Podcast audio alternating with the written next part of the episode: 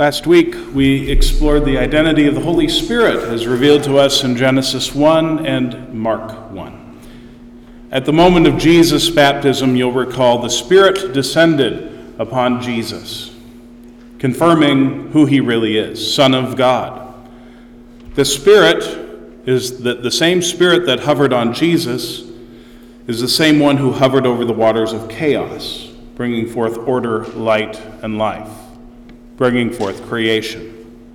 In Jesus, the Spirit shows us a new creation, a new human being, whose image we also take on in our baptism. However, who are we? Who am I, really? Am I defined by my job? By my family or by my church? Am I known by which football team I root for on Saturday, on Sunday afternoons? What about my nationality, my race, my heritage, or where I came from or what I've done in the past? Sure, I may have received Jesus' image in baptism.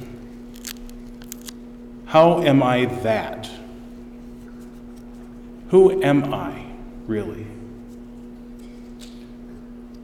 As Paul sees it, the church at Corinth had forgotten who they had been called to be. Apparently, they'd taken God, Paul's, pre, uh, Paul's teaching on gospel freedom so much to heart that they, as Luther would later say about the German peasantry, mastered the fine art of misusing all their freedom. They held lavish parties at the Lord's Supper where the rich feasted and the poor fasted. They were all too easily impressed by displays of spiritual power, which made them prime marks for religious hucksters. They split into factions, some claiming, "I belong to Paul," or "I belong to Apollos," worshiping the leader rather than worshiping the Lord. Some lived however they wanted to, sleeping with whomever they wanted, carrying grievances, filing lawsuits. Some even caused others to abandon the community of faith by eating foods used in idol worship. The church at Corinth's credo seems to be not far from the credo of the American sovereign self. I can do whatever I want. And then we would add, it's a free country. It's remarkable that Paul doesn't oppose their premises. He builds on them. All things are lawful for me, the Corinthians apparently say. But Paul adds, not all things build up. All things are lawful for me, they say. But Paul adds, I will not be dominated by anything.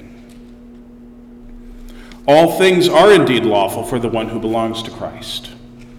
But this is not the carte blanche statement we might think it is. It is rather a terrifying statement of both freedom and responsibility.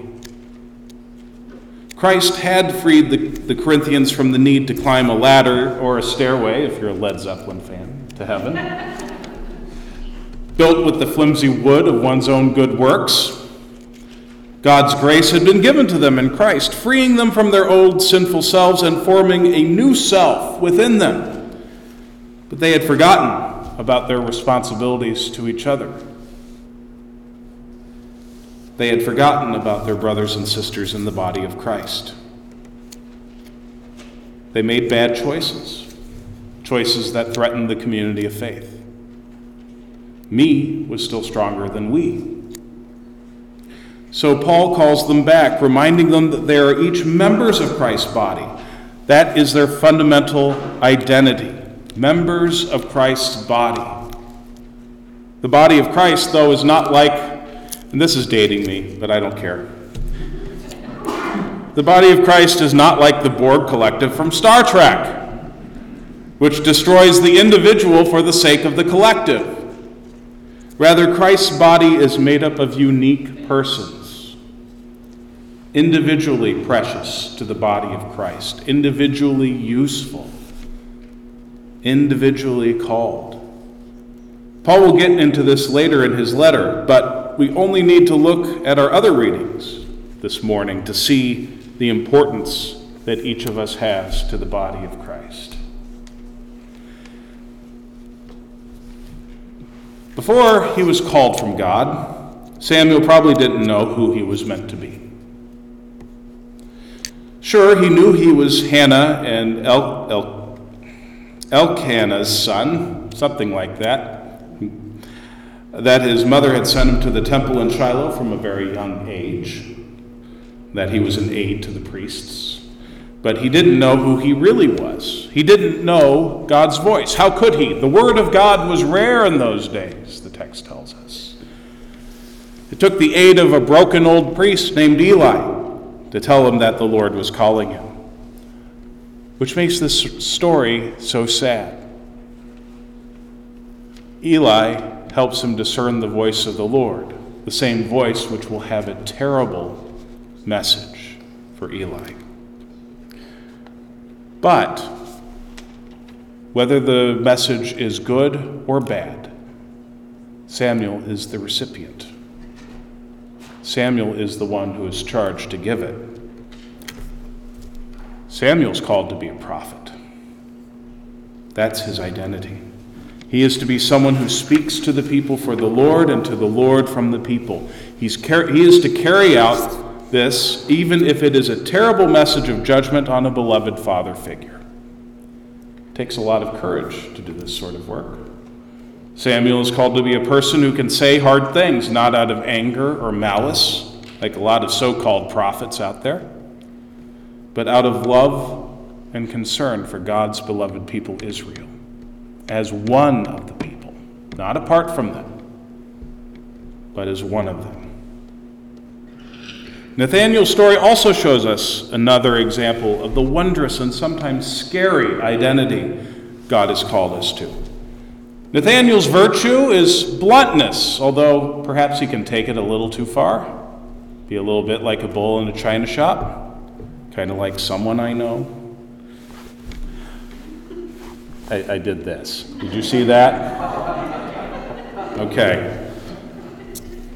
I love how Philip introduces Jesus to him. Philip tells him, "We have found the one in whom Moses, we have found the one whom Moses and the prophets wrote about. Jesus, son of Joseph from Nazareth?" It's like this huge buildup you expect. But this guy? Really? You might as well say, "Jesus, son of Oli from Nimrod, Minnesota." Or Jesus from What Cheer, Iowa, which is a metropolis compared to Nimrod. Perhaps Nathanael is a city boy, or perhaps Nazareth has a reputation. Either way, he calls it like he sees it. But Jesus, when Jesus shows up, he doesn't berate Nathanael for his bluntness. From the beginning of John's Gospel, Jesus knows who he himself really is. And, and as the Word of God, he sees into all people's hearts. John makes this clear over and over again. Jesus sees Nathanael for who he really is. And Nathanael, unlike his ancestor Jacob from Genesis, who lies and cheats and defrauds his way across, across several, uh, about fifteen chapters of Genesis, Nathanael is truly an Israelite in whom there is no deceit. Nathanael seems confused. "Where did you get to know me? I saw you under the fig tree." We don't know what this means. What was Nathanael doing there? Why would this have such resonance for Nathanael? I suppose it doesn't matter much, because Nathanael does resonate with this. He calls Jesus Son of God, King of Israel. Good titles, but there's so much more to Jesus. You will, Jesus hints at this. You will see greater things than these.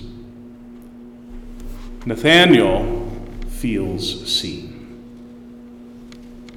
known, loved, more than he has ever felt those things before. Nathanael is beginning his journey with a Lord who knows and loves him more than he knows and loves himself. and Nathanael is called into something greater than himself. He will be among the twelve disciples who accompany Jesus, who suffer their own failures, who perhaps are left in despair at the foot of the cross. However, there is resurrection on the other side. There is new life on the other side. There is a new creation on the other side. And we are still known and loved. If you're in a place where you're beginning to wonder if God has any use for you, can't do the things you used to do, or you seem to fail at everything you try, or you have trouble in school, or you feel yourself succumbing to the despair of the age, know that God in Christ has called you. God in Christ saves you. Just as Nathanael, you are known and loved more than you know and love yourself. Just as Samuel, you are more than your struggles or lack of experience. Just as the church at Corinth, we are more than the bad choices we sometimes make. Sometimes in the name of personal freedom. We are so much more. We are called by Christ to live into our new identity. Child of God, sealed by the Holy Spirit, not just individually, but as part of his body. nineteen forty-four. As he languished in prison, German theologian and pastor Dietrich Bonhoeffer wrote a poem, Who Am I?, in which he wrestled with his exterior identity and his internal struggles. At the end of a poem, Bonhoeffer wrote, Who am I? They mock me, these lonely questions of mine. Whoever I am, thou knowest me. O God, I am thine. Amen.